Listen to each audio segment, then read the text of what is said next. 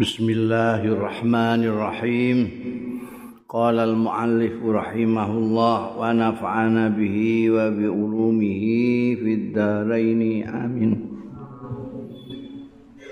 باب الغين باب غين ذكر غالب بن عبد الله الليثي رضي الله عنه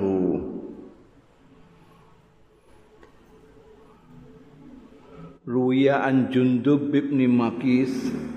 Qala ba'asa Rasulullah utus sapa Kanjeng Rasul sallallahu alaihi wasallam Ghalib bin Abdullah in Ghalib bin Abdullah al-Kalbi ila Banil Mulawah bil Kadid marang Banil Mulawah bil Kadid ana ing Kadid ana sing nulis nganggo qaf qadid ana kadid itu daerah kira-kira seratusan meter di sebelah utara Mekah. Wa amarahu ayyughir alaihim. Amentahna sapa Kanjeng Rasul sallallahu alaihi wasallam ing ghalib ayyughira ing ento nyerang alaihi mengatasi wong-wong kafir. Jadi saat durunge Fathu Makkah itu Kanjeng Nabi Muhammad sallallahu alaihi wasallam ngutus Ghalib iki, Ghalib bin Abdullah ini untuk cara anu meratakan jalan nanti memberikan berita kepada Kanjeng Nabi apa aman betul. Apa perlu membawa berapa pasukan sak piturute itu yang bertindak untuk meneliti itu. Ghalib bin Abdillah yang diutus itu. Waqala Ghalib ini Ghalib sendiri yang cerita. Waqala Ghalib bin Abdillah Andau sapa Ghalib bin Abdillah Ba'asani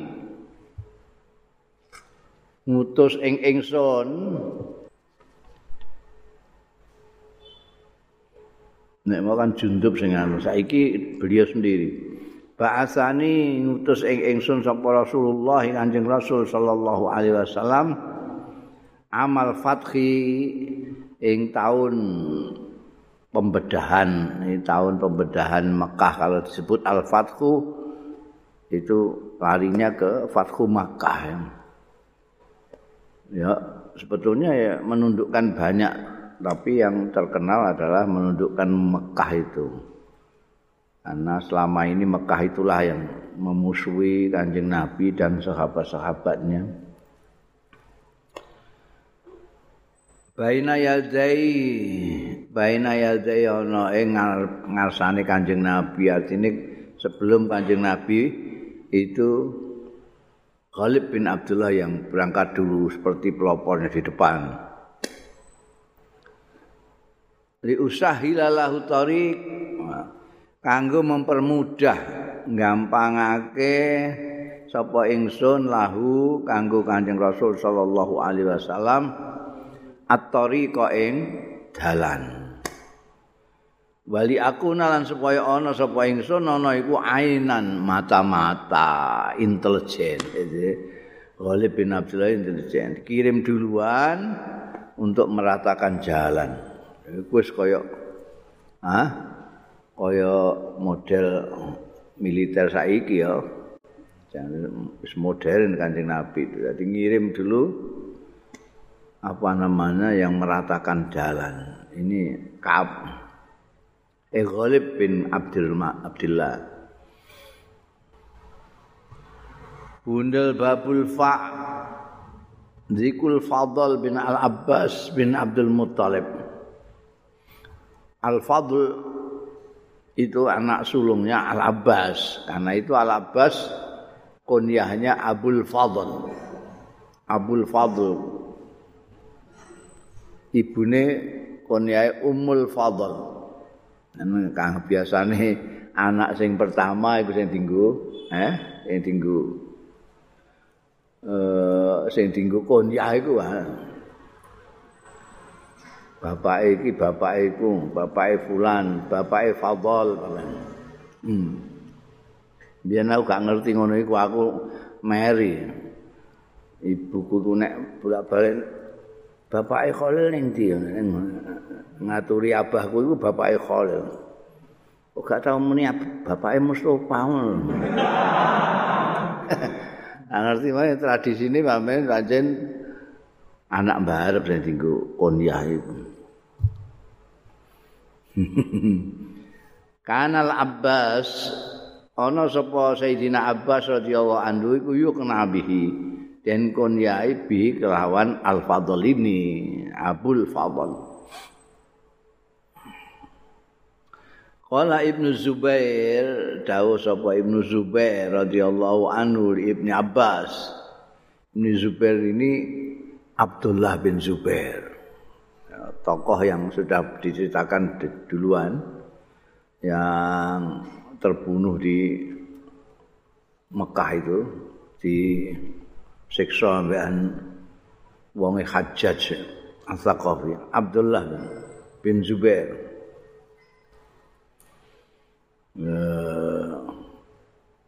Bisa ponakane Sayyidatina Aisyah radhiyallahu anha Ibnu Zubair. Kala Ibnu Zubair radhiyallahu anhu Ibni Abbasin maring Ibnu Abbas Abdullah bin Abbas. Abdullah bin Abbas itu adik Al-Fadl bin Abbas. Lebih terkenal, paling terkenal karena ya didongakno Kanjeng Nabi Jadi wong alim banget iku ahli tafsir yang terkenal. Abdullah bin Abbas putranya Al Abbas yang paling pinter ini. Nalika iku Ibnu Zubair ndika Ibnu Abbasin marang Abdullah bin Abbas radhiyallahu anhu tazakkar isih kelingan sira?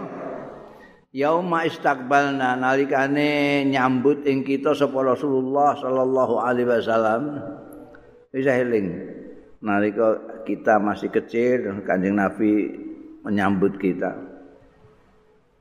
Kala andika sapa Abdullah bin Abbas orang andika Ibnu Abbas, "Na'am, saya kelingan aku." Fahamalani monggo gendong sapa Rasulullah ing ingsun. Ana ya ingsun wal fadla lan fadl wa tarak tak. Wa ana tae apa gak watara kakak apa watara? Gak ana tae ya. Ning ndi? Lho ya, nek pertama sekaruan. Iku kan anune taroka, taroka bar taroka iku ana tae apa gak? Langsung kaf apa tak ana tae? Kang, nah iya. Iku sing bener iku naskahmu naskahku iki ana ta'in neh dawa tarok tukai ini gak bener itu. Ya. Nggih, menyedihkan sekali ini ya nuskahku iki. Kitab itu wah iki nek poso malah nemu kae. Iya godo terus ngene jare. Wa tarok kakak jadi tarok tukai piye Mulane maca kitab itu diwaca kabeh iki wa tengene sih. Bapak nek gak kita nggak tahu konteksnya, nggak tahu siakul kalam, iso gak mudeng. Pahamalani menggendong sapa Kanjeng Rasul sallallahu alaihi wasallam ingsun, ana ya ingsun wal fadlan fadl wa tarakaka lan ninggal sapa Kanjeng Rasul ing sira. Eh, jadi nggodha nggodha Ibnu Zubair lah. Ibnu Abbas iki. Kowe gak kelingan zaman awake dhewe teko terus disambut mek Kanjeng Nabi. Ya aku kelingan. Nalika iku terus aku digendong, Fadl digendong, kowe gak. Isi godho, watara kakak.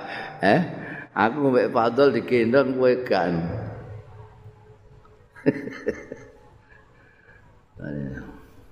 Soalnya memang kedek, saya sudah pernah mengatakan bahwa kedekatannya Rasulullah Shallallahu Alaihi Wasallam dengan Al Abbas itu sejak lama. Jadi ada kedekatan sebelum Al Abbas itu masuk Islam.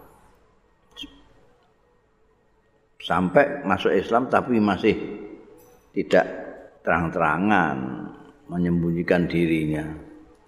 Nah, sampai kanjeng Nabi gak iso sare nalika krusek-kruseke Al Abbas ketika menjadi tawanan perang Badar. Perang Badar Al Abbas itu. Jadi putra-putrane barang itu digasai, termasuk Abdul ter, ter, terutama Abdullah bin Abbas. Sering digoncengno sering digendong nama diko cilik. Nah, didongakno terus dadi wong alim banget. Wa ani Syabi. Nah, saking Imam Syabi kala ngendika Syabi ahbarani marhab. Ngabari ingsun sapa marhab au ibna marhab utawa anake marhab bin marhab. Kala ngendika sapa marhab au ibna marhab ka'anni anzuru ilaihim fi kubbati Rasulillah sallallahu alaihi wasallam. Kaya-kaya aku ningali ilahi marang mereka. Mereka itu fi kubati Rasulillah ing dalem kubai Kanjeng Rasul. Kubah ya semacam kemah tenda kemah khusus. Biasanya nek ana ning peperangan kaya ning Badar barang itu Kanjeng Nabi di khusus duwe kubah untuk apa?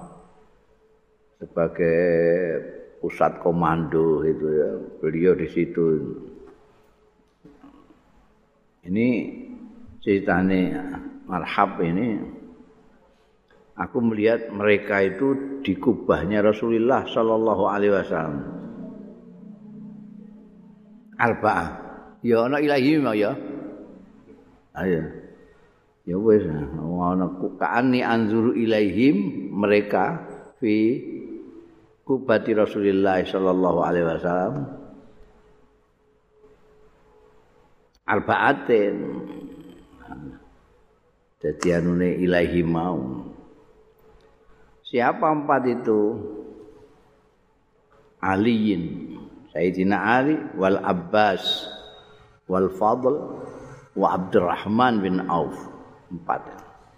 Sayyidina Ali Al Abbas Al Fadl Abdurrahman bin Auf. Wa an Abdullah bin Abi Bakrin.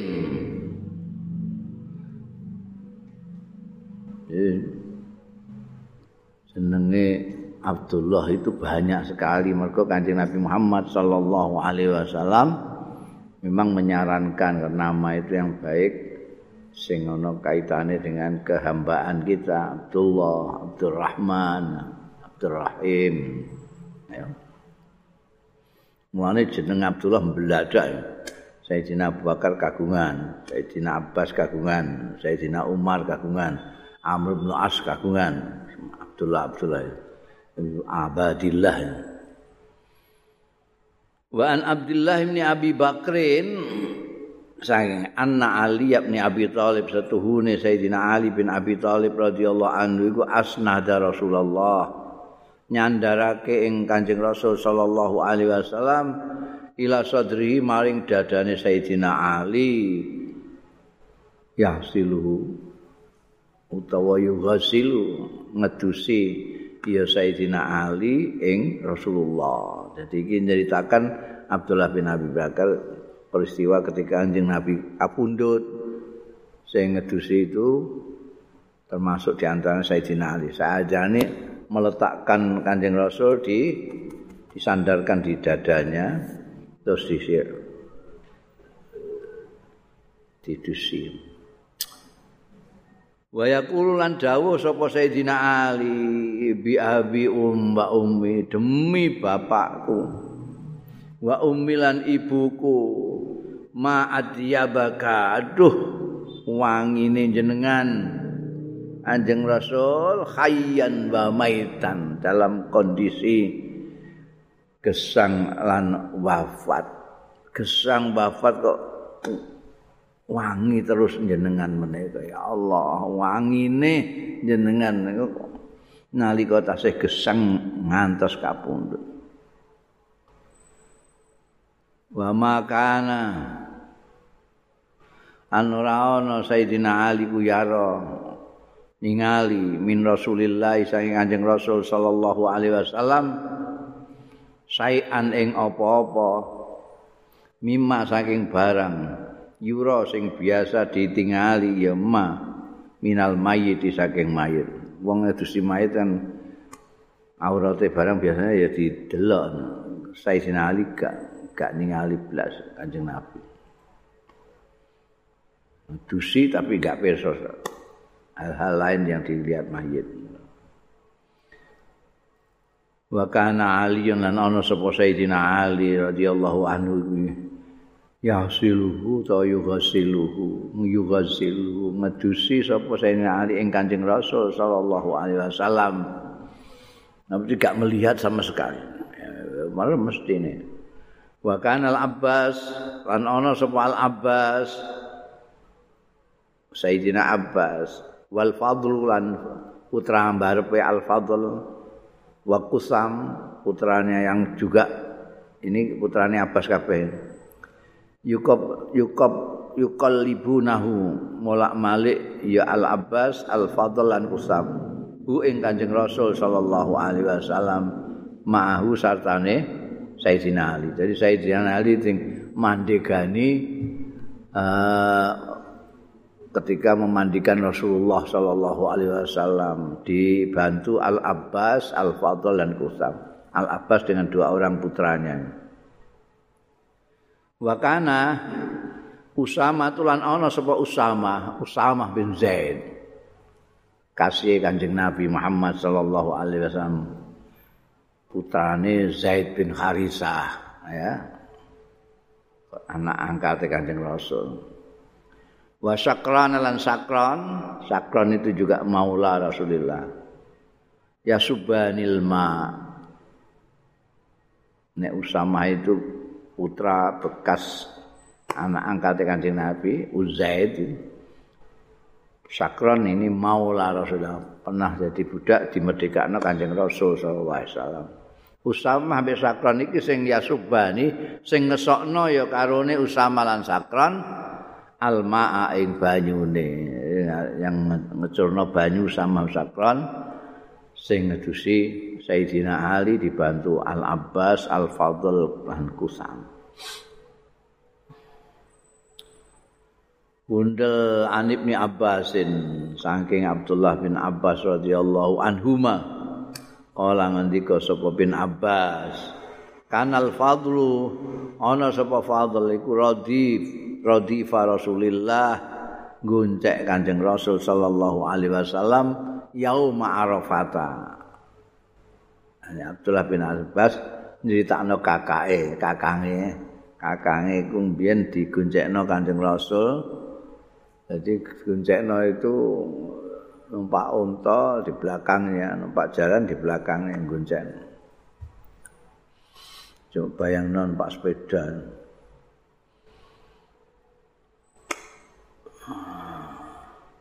yauma arafah ta ana ing dina arafah. Dadi pas haji. Faqalan nabiyyu monggo dawuh sapa kanjeng nabi sallallahu alaihi wasallam inna hadza setuhune iki iku yaumun dina. Yaum arafah. Tanggal wong-wong kaji do wukuf ning arafah. Inna hadza satuniki dina iku yaumun dina. man hafiza sapane wong sing ngreksa ya man fihi ing dalem yaum. Ngreksa samahu. Ing pangrungone ora nggo ngrungokno sembarang bareng walisana ulan lesane ora digo ngomong sing elek-elek. Babasarahu lan peningale ora dinggo nyawang sing ora genah. ufira lahu mongko di ngapura sapa? Man sapa lahuman ufira mongko di ngapura apa lahuman pada hari itu tanggal 9 ya Dzulhijjah itu ngreksa pangrungane ngreksa lisane ngreksa peningale di ngapura dosane. Eh,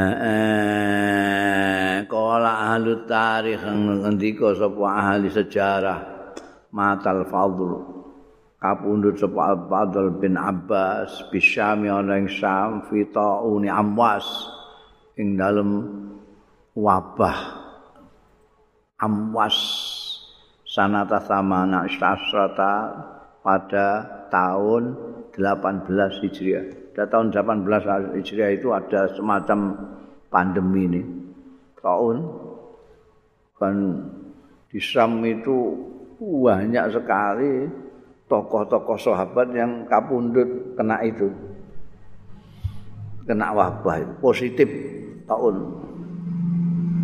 Antara lain Al-Fadl bin Abbas ini. Ada Abu Ubaidah bin Al-Jarrah. Mu'adz bin Jabal. Itu kena tahun pada waktu itu di Sam.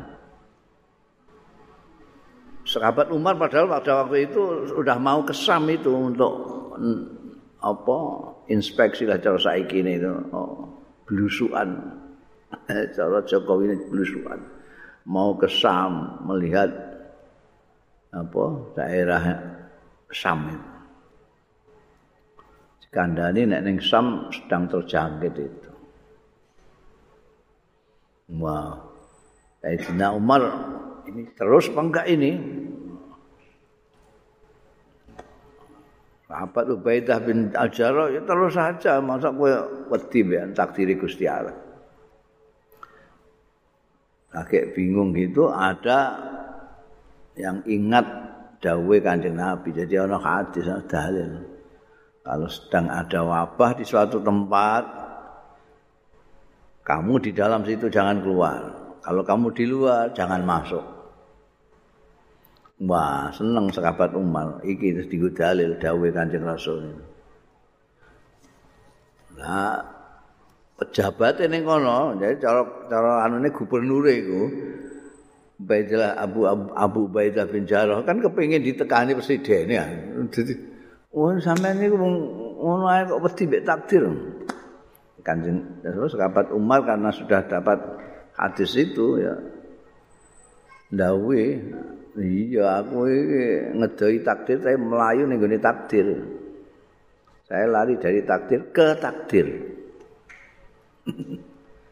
nah, ternyata nah, Masya Allah itu Abu Ubaidah kena Mu'ad bin Jabal kena Al-Fadl bin Al-Abbas ini kena. Bunda zikru fadalat ibn Ubaid Ubaidin Al-Ansari radhiyallahu anhu.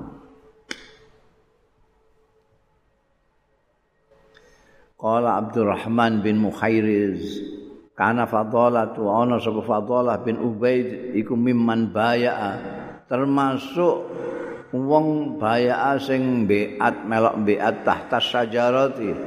Ana ing ngisore sajarah. Kila dingetikake kana ana sapa fadhala ana iku min ahli suffah termasuk ahli suffah. Ruya anu den riwayatake anu saking Fadhalah bin Ubaid annahu kan annahu satune fadalah iku kala dawuh sapa fadalah. Kana ana sapa Rasulullah sallallahu alaihi wasallam. Idza shalla bin nas kalane salat bin nasi kelawan wong-wong. Yakhir itu melengkung apa rijalun wong-wong eh beberapa orang Jadi kanjeng Nabi nek ngimami salat ning gone Masjid Nabawi itu ada beberapa orang sing melengkung nek sembayang ora jejeg. Aja ndoyong. Melengkung wing komatihim saking dedeke rijal fi salati ini sembayang kena apa? Lima bi minal khososah. Hmm? Lima krona barang bim kang tetep ing dalam rijal minal khososah tisakih kemelaratan. Saking lesune kadang-kadang sing rong dina gak mangan. Dadi mbayang iku ewekan ngempet lesu Siapa mereka itu? Wahu mutai rijal iku ashabus suffah. ya ashabus sufa ashabus sufa itu wengko nek umroh atau haji iku nek ning raudhah belakangnya raudhah itu ada baduk rada dhuwur ngene iki. Ini lantai masjid ana lan mendhuwur itu tempat ahlus sufah mbiyen. Tapi biasane kuwebek wong niku mobil barokah. Ini tempatnya orang-orang yang tunawisma zaman ben orang duwe omah manggone ning masjid. Yang tergantung kanjeng Nabi. Biasanya kanjeng Nabi sing golekno nek ana sing kleson golekno daharan karo kanjeng Rasul sallallahu alaihi wasallam. Eh, eh falamma qada Rasulullah sallallahu alaihi wasallam ngrampungake sapa Rasulullah Kanjeng Rasul sallallahu alaihi wasallam as-salata ing salate ola dawuh sapa Kanjeng Rasul sallallahu alaihi wasallam. Lau tadruna lamun weruh sira kabeh maing barang lakum kang keduwe sira kabeh indallahi ana ngarsane Gusti Allah. La ahbabtum yakti demen sira kabeh. Lau annakum amun setune sira kabeh ku tazdaduna tambah-tambah apane hajatan hajate wa faqatan lan kebutuhane kemelaratan hmm. Jadi dikandani sing melengkung-melengkung iki mau. Kowe nek ngerti kira-kira apa yang disiapkan Allah untuk ganjarannya wong-wong sing ini. Kowe mesti tak kepengin tambah nemen melarate, tambah nemen nesune. Eh? Itu berbunga terhadap ahli supah. Di sana disiapkan ganjaran yang luar biasa oleh Allah Subhanahu wa taala. Qala fadalah sapa fadalah wa ana ma'a Rasulillah sallallahu alaihi wasallam. Tapi ingsun iku sartane Rasulillah nderek Kanjeng Rasul sallallahu alaihi wasallam. Lane mau dikandakno kila kana min ahli sufa. Ini pernyataan ini ana ma'a Rasulillah. Jadi nek Kanjeng Rasul dahar ya ini melok dahar. Ora ya ora. Bunda Zikru Furat ibn Hayyan radhiyallahu anhu. Qala dawuh sapa Rasulullah sallallahu alaihi wasallam. Inna minkum rijalan. Setuhune iku termasuk setengah saking sira kabeh rijalan ana wong-wong lanang nakiluhum sing masrahna sapa kita ing rijalan ila imanihim marang imane. Jadi ada orang-orang yang dipercaya oleh Rasulullah sallallahu alaihi wasallam tidak khawatir belas karena tahu keimanannya. Nanti Nabi dawuh ada orang-orang yang kita pasrahkan saja kepada imannya. Nah, orang-orang itu di jalan itu minhum iku setengah saking rijal Furat bin Hayyan ini.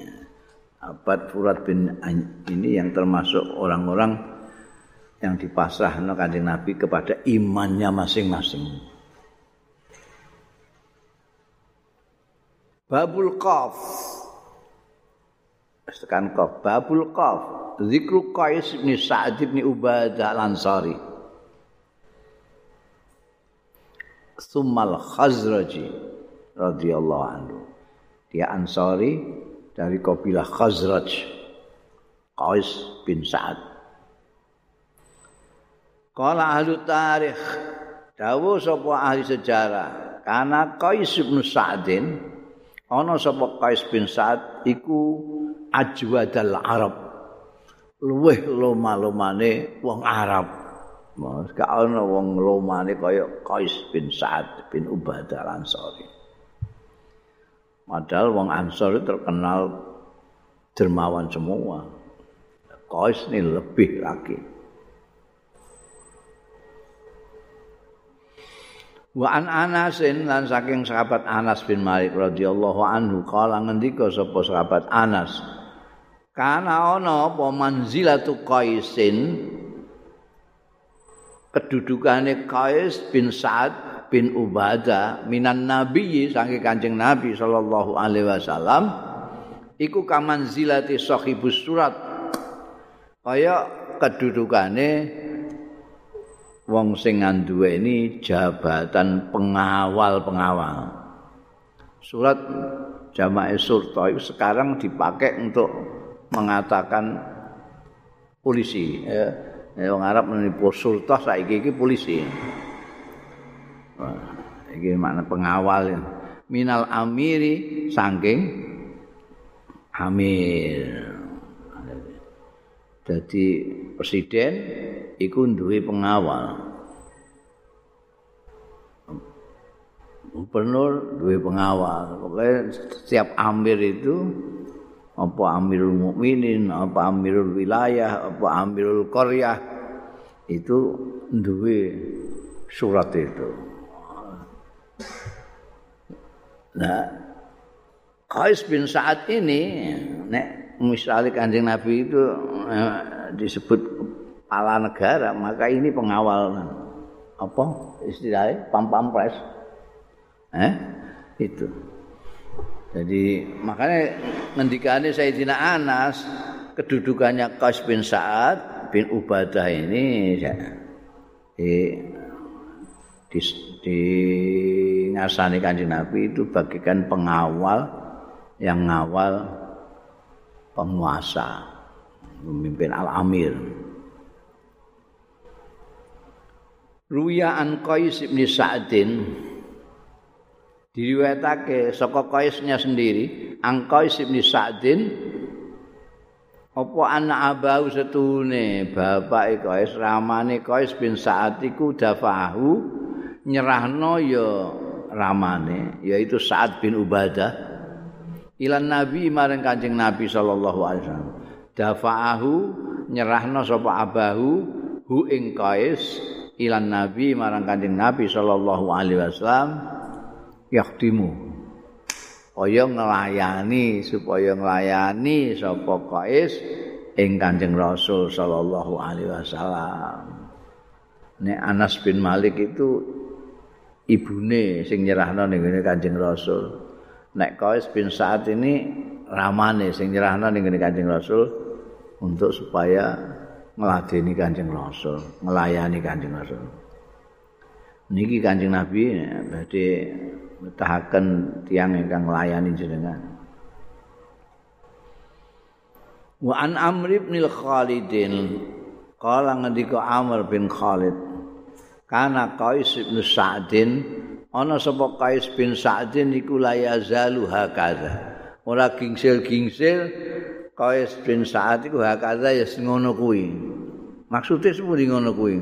Rafi'an ale ngangkat usba'ahu ing drijine Qais bin Sa'ad al-musabbika sing pituduh apa ya pituduh iki? Eh? Telunjuk ya. Apa bahasa Jawa ini telunjuk? Eh? Penuduh penuduh. Ya, penuduh. Iki iki jempol iki penuduh. Iki jari tengah jari manis kelingking apa? Apa kelingking jauh siapa? Eh apa? Jentik. Jentik jentik penunggul patenono penunggul iki penunggul aja di aja di dulur tuwa malati ngono. Iku dadi iki penunggu apa penuduh iki musabbihah sing gawene dienggo tasbih. Syahadu alla ilaha illallah. Qais bin Sa'ad iki la yazalu hakadha rafi'an usbu'ahul musabbiha yad'u halin donga sapa Qais. Dadi ora mau nek tasawuf tok iku ndonga ngene. Dadi mulane saiki ana sing ndonga ngaku mbek ngene-ngene iku iku niru iki. Dadi ana sanate iku. Anate Qais bin Sa'ad iki. Ndungane embekan tangane nunjuk maksude ke mengarah kepada Allah Subhanahu wa taala. Biasane Habib-habib nek apa jenenge? Nek ndonga nganggo astane.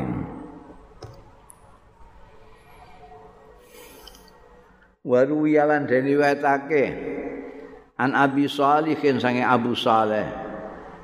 An Sa'd bin Ubadah. Saking Sa'ad bin Ubadah. Kosama mbagi sapa Sa'ad bin Ubadah. Malahu ing bandane Sa'ad bin Ubadah baina waladi iya baina waladi ya. Antarane anake putrane Sa'ad. Wa ata banjur nekani ya Sa'ad bin Ubadah asyama ing Syam. Pindah ke Syam. Sa'ad bin Ubadah itu. Fawulida mongko den lahirno apa waladun anak ba'da wafati sawise wafate Sa'ad bin Ubadah. Jadi wis apa jenenge? Ketika mau wafat itu banyak hartanya sudah dibagi baik putra-putrane. Kari-kari beliau wafat masih ada ternyata yang baru lahir. Karena beliau tidak tahu kalau istrinya hamil gitu ya. Jadi ketika lahir sudah membagi itu masih ada putranya lagi yang lahir. Pada saat beliau kesam dikabarin punya anak lagi. Faja Abu Bakrin wa Umar mongko rawuh sapa sahabat Abu Bakar wa Umar radhiyallahu anhum anhuma Ba'da wafati sakwise kapundute Sa'ad bin Ubadah. Karena Sa'ad bin Ubadah kan eh, apa namanya tokoh sahabat. Yang senior lah ya. Seanuman dengan Abu Bakar sama Umar segala macam. Ba'da wafati sakwise wafate Sa'ad bin Ubadah rawuh ning gone ila Qais bin Sa'ad putrane sing jenenge Qais bin Sa'ad ini tokoh kita ini yang disebutkan ahli tarikh sebagai ajwadul Arab. Kabar Abu Bakar sekarang Umar Rani Qais bin Sa'ad faqala mongko dawuhan sapa Abu Bakar wan Umar yang mesti ini takziah sambil mengatakan inna sa'dan setuhune saat ramamu iku tufiya kapundut ya sadan walam yadri. Lan ora pirsa sapa saat ma ing barang wa taima iku kainun ana. Dadi ndak enggak pirsa bahwa beliau akan punya anak lagi wafat tanpa tahu bahwa istrinya melahirkan lagi Fanaro mongko kami berdua berpendapat antaruda yen to balekno sampean ento memberikan ala hadzal hulam ing atase iki bocah sing lagi lahir nasibahu ing bagiane hadzal hulam. Wong iki termasuk anake saat ya kudu mbok bagi lah Kala dawuh sapa Kais, Kais terus jawab, Lastu ra ana sapa ingsun iku bimughayyirin. Nguwai sayan ing sesuatu sanaahu sing wis gawe sapa Sa'ad bin Ubadah hu ing Syekh. Lah ana zahire iki. Sanaahu sing gawe hu ing Syekh sapa Sa'dun Sa'ad. Walakin nasibilahu. Angin tapine nasibi utawi bagian ingsun iku lahu kanggo gulam. Ngono iku. Aku gak gelem nek nguwahi ketentuan ketetapan yang sudah ditentukan oleh ayah saya saat. Nah, biarlah bagian saya saja biar untuk si Hulam ini. Dia nggak perlu mendapatkan bagian itu tanpa merubah ketentuan yang diberikan saat bin Ubadah, tapi juga memberikan haknya kepada Hazal Hulam itu tadi yang Bunda itu Qais bin Sa'ad bin Ubadah, putranya tokoh terkenal Sa'ad bin Ubadah. Sayyidul Qaum nih Ansar itu. Sekarang zikru Qais bin Asim Al-Minqari At-Tamimi radhiyallahu anhu. Kala ngendika sapa Qais bin Asim tokoh kita sendiri yang bicara Ataitu Nabi ya sallallahu alaihi wasallam sowan sapa ingsun an Nabi ing Kanjeng Nabi sallallahu alaihi wasallam wa ana utai ingsun iku uridu ngarepake sapa ingsun al islam ing Islam. Aku sowan Kanjeng Nabi matur kula badhe mlebet Islam. Fa amarani monggo perintah ing ingsun sapa an Nabi Kanjeng Nabi sallallahu alaihi wasallam an aghtasila yen to adus sapa ingsun bimain kawan banyu wasidrin lan godhong widara. Sing biasa tinggo ngumbah wong mati lho. Iku dicampurane banyu terus dienggo adus.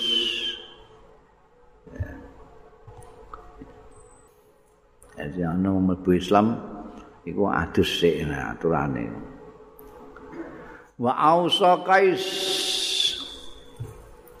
Wa ausalan bertausiah wasiat sapa kais bin asim kais bin asim khina hadaratul wafat nalikane arep nekani ing kais sapa al wafatu kematian. Ketika mau kapundhut beliau wasiat faqala mongko dawuh sapa Qais libanihi marang putra-putrane Qais?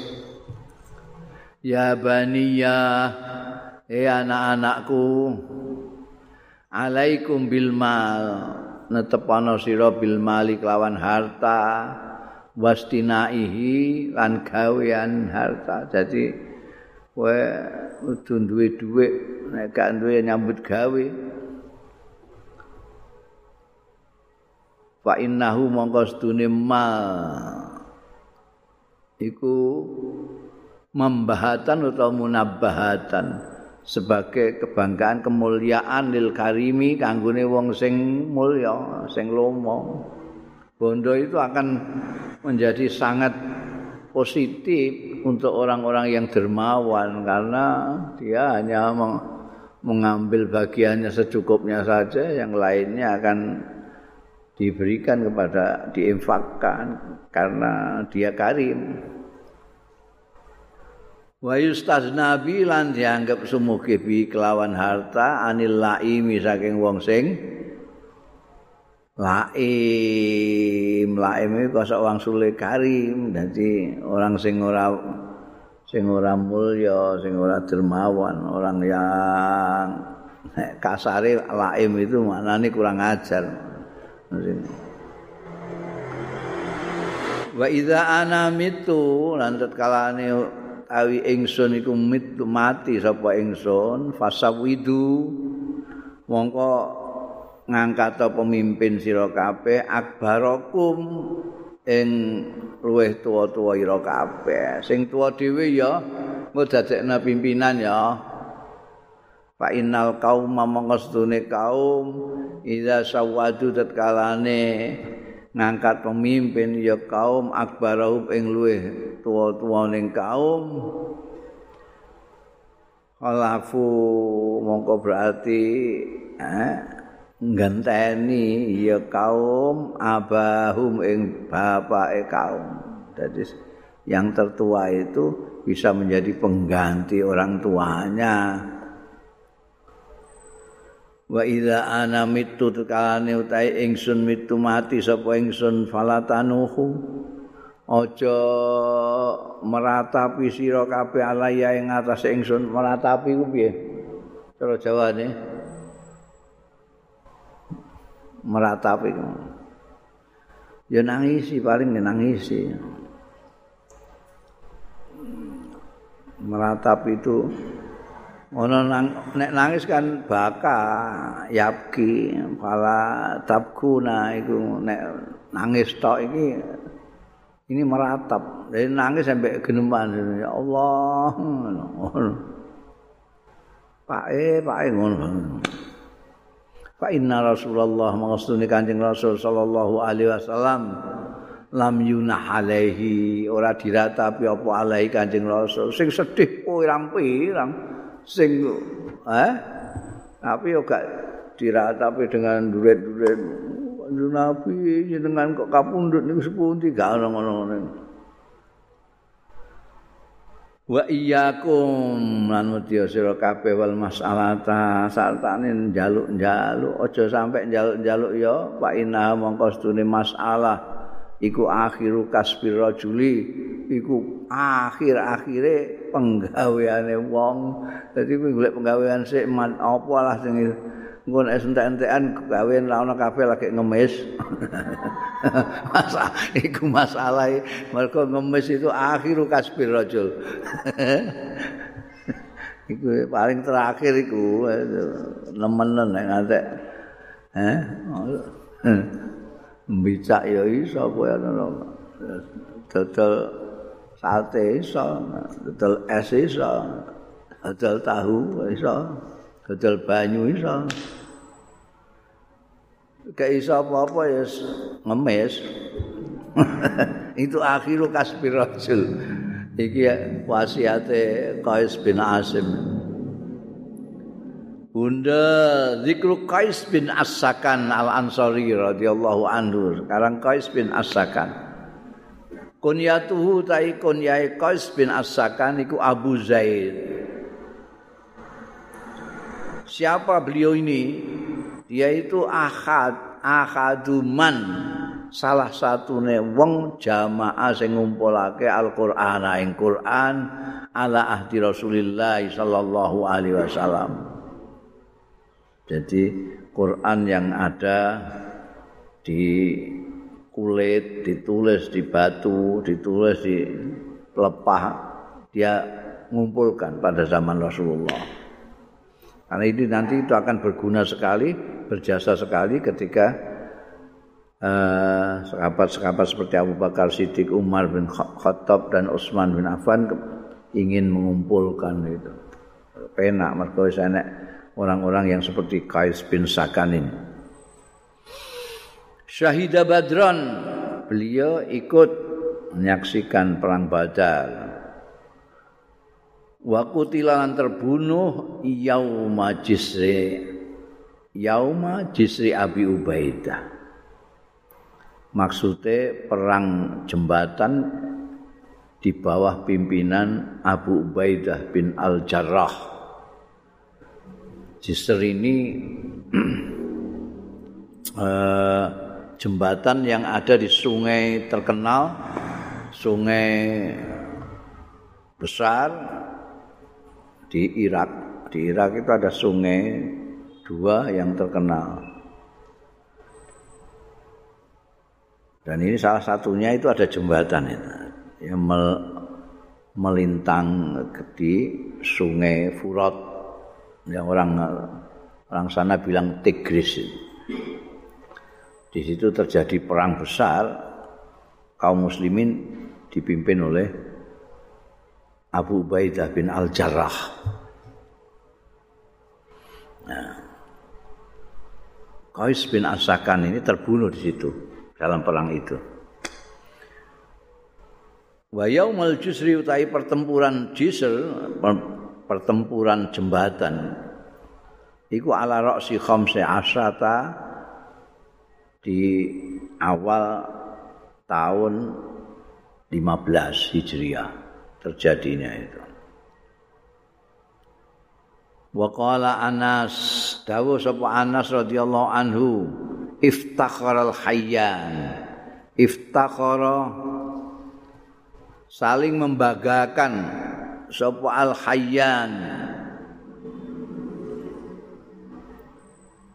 Al Hayyani macane iki dua kabilah. Dua suku ini saling membanggakan diri.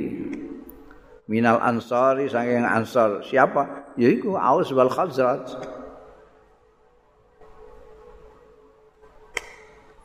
Di Ansar itu di Madinah itu yang terbesar ini. Kalau tidak orang Aus ya Khazraj. Lainnya orang Yahudi. Yang orang-orang Yahudi itu makanya ada yang bersekutu dengan Aus, ada yang bersekutu dengan Khazraj. Sehingga kalau dia ada pertentangan dengan yang lain, dia bisa dibantu oleh dua suku ini. Kepentingannya Aus juga gitu. Aus dengan Khazraj ini selalu bertentangan dulu sebelum Kanjeng Nabi rawuh itu mereka sering berkelahi. Nah, mereka dibantu oleh Yahudi-Yahudi. Bani Nazir ikut ini, Bani Quraidah ikut ini gitu. Tapi yang dominan ya dua ini. Lah mereka ini sudah sudah apik zaman Kanjeng Rasul sallallahu alaihi wasallam tapi mereka masih tetap anu guguan itu bisa orang Arab itu nggak bisa meninggalkan guguan saling membanggakan diri itu mereka itu sing khazat membanggakan ini maka Aus akan membanggakan ini. Mulane iki sing diterangno Anas bin Malik ini mereka itu membanggakan diri masing-masing Aus dan Khazraj. Faqala al-Aus Aus mengatakan faqala mengko ndika sapa al-Aus orang-orang Aus minna ghasil hisil malaika di kita di Aus ini ada orang yang di cuceni wek malaikat. Kita ingat dulu Khandalah bin Ar-Rahib. Khandalah bin Ar-Rahib ini junub melok perang. Durung ngantek siram. Durung ngantek jinat. Bat perang kapundut sing ngedusi malaikat. Itu kebanggaan orang Aus. Karena Khandalah ini orang Aus. Kami punya tokoh yang dimandikan oleh malaikat. Wa minna man ihtazza li mautihi arsyur rahman. Kita juga punya tokoh wa minna iku setengah saking kita man utai wong tokoh ihtaz sing bergetar limauti sebab kematiane man apa arsyur rahman arase Gusti Allah sing Maha Welas Asih sampai bergetar ketika wafat. Siapa? Sa'ad bin Mu'ad. Sa'ad bin Mu'ad. Wa minna lan iku di antara kita orang-orang Aus man utai tokoh wong Hamad Husing Jogo hu ing man apa adabru tawon das apa jadi siapa itu? Wingi kae Asim bin Sabit ini.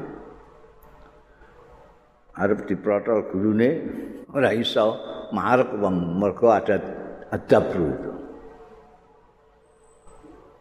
ini dibanggakan juga ini banggaan Asim bin Sabit. Tidak ada. Di Aus saja yang ada itu. Ada orang jenazah dijogo karo adabru. Wa minalan iku setengah saking kita orang-orang Aus man ujizat sahadatuhu. Wong sing diperbolehkan apa sahadatuhu persaksiane man bisa hadati rajulain lawan syahadai wong loro. Siapa itu? Huzaimah bin Thabit. Kita ingat Khuzaimah bin Sabit itu dianggap oleh Kanjeng Rasul sallallahu alaihi wasallam bisa mewakili dua saksi. Biasanya saksi itu harus dua.